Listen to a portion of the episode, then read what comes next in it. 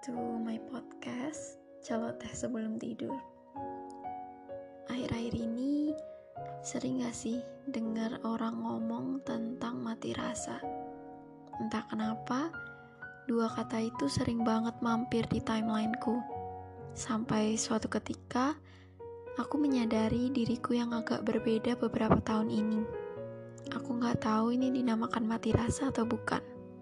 Aku nggak tahu ini fase apa, tapi yang jelas setiap berdoa selalu ingin dipertemukan dengan seseorang yang terbaik. Tapi setiap ada seseorang yang datang, hatiku seakan-akan terkunci. Yang aku sendiri pun nggak tahu kuncinya ada pada siapa. Padahal hati ini tidak sedang mencintai atau mengagumi siapa pun. Entah karena trauma atau memang ada doa yang begitu kuat menyebutkan namaku sehingga hatiku benar-benar terkunci. Aneh gak sih? Apa ini yang dinamakan mati rasa? Apa memang di umur segini udah sewajarnya seperti itu? Pertanyaan-pertanyaan itu sebenarnya lumayan sering muncul tanpa adanya kepastian jawaban. Dan sebenarnya aku juga gak mencari jawabannya. Tapi Suatu ketika mampirlah lagi suatu tulisan di timelineku yang mungkin cukup menjawab pertanyaanku ini. Kalimatnya gini, saat kamu gak bisa menerima siapa pun yang datang dalam hidupmu, ada yang ingin bersamamu dan menjadi pendampingmu, kamu menolak banyak orang yang datang kepadamu, tapi kamu juga sedang mencari pendamping hidupmu. Hatimu ingin mengenalinya, tapi batinmu tak menerima siapa pun yang datang. Itu bukan karena kamu trauma atau mati rasa, melainkan karena ada seseorang yang doanya begitu kuat ingin bersamamu, tapi belum waktunya kalian bertemu, sehingga doa seseorang itu mengalahkan siapa pun yang berusaha ingin mendekatimu.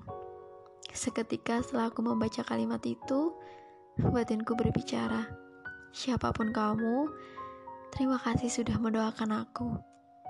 Karena setidaknya kamu udah menjagaku dari kejauhan agar aku tidak mudah untuk jatuh cinta, tidak mudah menerima gombalan para buaya, dan semoga saja aku selalu diberi kesabaran untuk menantimu.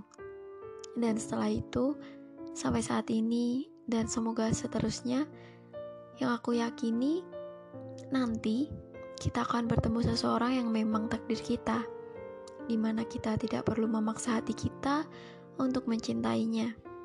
Karena tanpa diminta, diri ini akan dengan rela jatuh pada peluknya. Dan nanti, atas apa yang pernah membuat kita menutup segala rasa, kita akan memahaminya. Bahwa pintu hati ini sengaja Tuhan kunci agar dibuka oleh dia yang tak mengerti caranya pergi. Ya, sekarang aku paham. Yang aku alami bukan mati rasa. Rasaku masih ada kok. Cuma, ya aku simpan aja buat orang yang memang pantas mendapatkannya. Bukan aku sok cuek, bukan aku sok kuat. Bukan sok-sokan juga menjadi wanita independen yang terlihat gak butuh laki-laki. Tapi, memang kalau saat ini kita bisa handle itu semua sendiri ya why not? Kenyataannya, sendiri itu juga indah kok. Menanti itu juga indah kok. Walaupun sebenarnya kita itu nggak pernah sendirian. Ada Tuhan, ada Allah yang nemenin kita. Ada Allah yang selalu menjaga kita. Capek kalau ngejar makhluk. Yang paling enak ngejar yang punya makhluk. Yang maha cinta itu Allah. Yang maha pemilik rindu itu Allah yang maha kasih sayang itu Allah.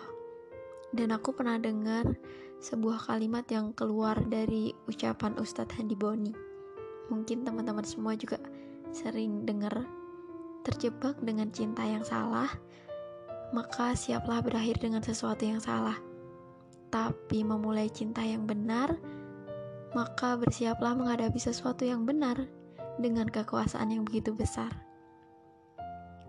Banyak orang yang mencintai sesuatu lebih cinta kepada makhluk, lebih cinta kepada apa yang dicintai sama Allah daripada cintanya sama Allah.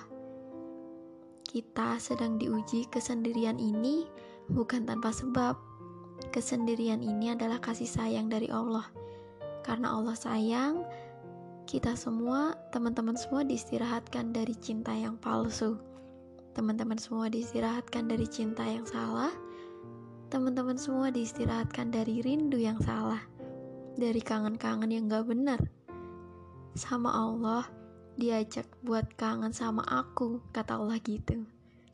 Jadi kalau sekarang ditanya tentang jodoh, jawabku gak mau ribet. Jodoh ya kembali ke Tuhan aja.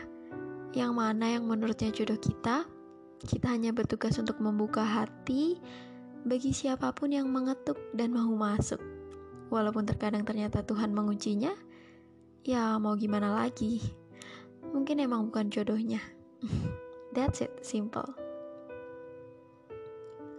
Ya, mungkin banyak teman-teman di luar sana yang lagi sibuk mikirin kapan nikah, kapan ketemu jodohnya, capek sendirian terus, dan sebagainya.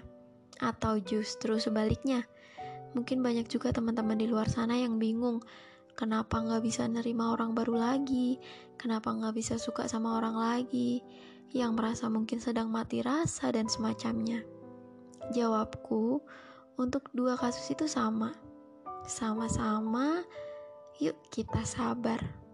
Yang terus tanya kapan ketemu jodohnya? Sabar, menanti waktu yang tepat untuk dipertemukan. Yang terus tanya, kenapa nggak ada orang yang bisa buat aku jatuh cinta? Sabar, menanti rasa yang Tuhan berikan kepadamu. Kalau kalian mikir, lah dari kemarin isi podcast perasaan nyuruh kita buat sabar, sabar, sabar terus. Ya, sebenarnya maksud terselubung sih buat reminder diri sendiri. Biar ingat harus terus sabar. Sabar tuh susah. Tapi why not kalau kita mau coba buat kebaikan diri sendiri juga kan?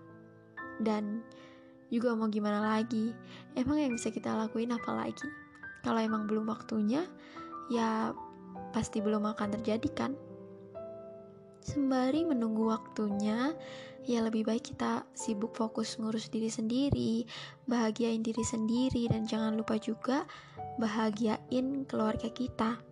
Raih tujuan-tujuan yang ingin kita capai. Karena setelah bertemu jodoh kita dan lalu menikah, fokus kita akan terbagi.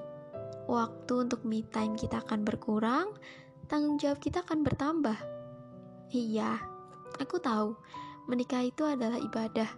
Tujuan menikah itu adalah pelengkap ibadah kita untuk seumur hidup. Tapi, ada tapinya.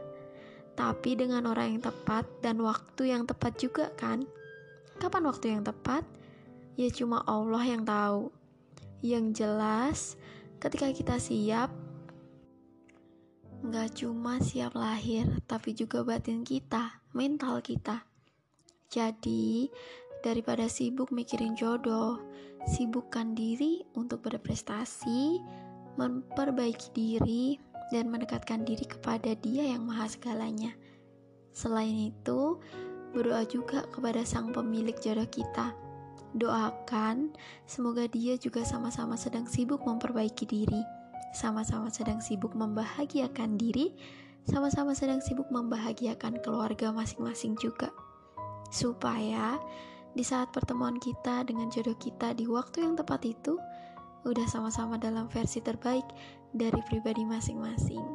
Amin. Semangat kamu dan aku.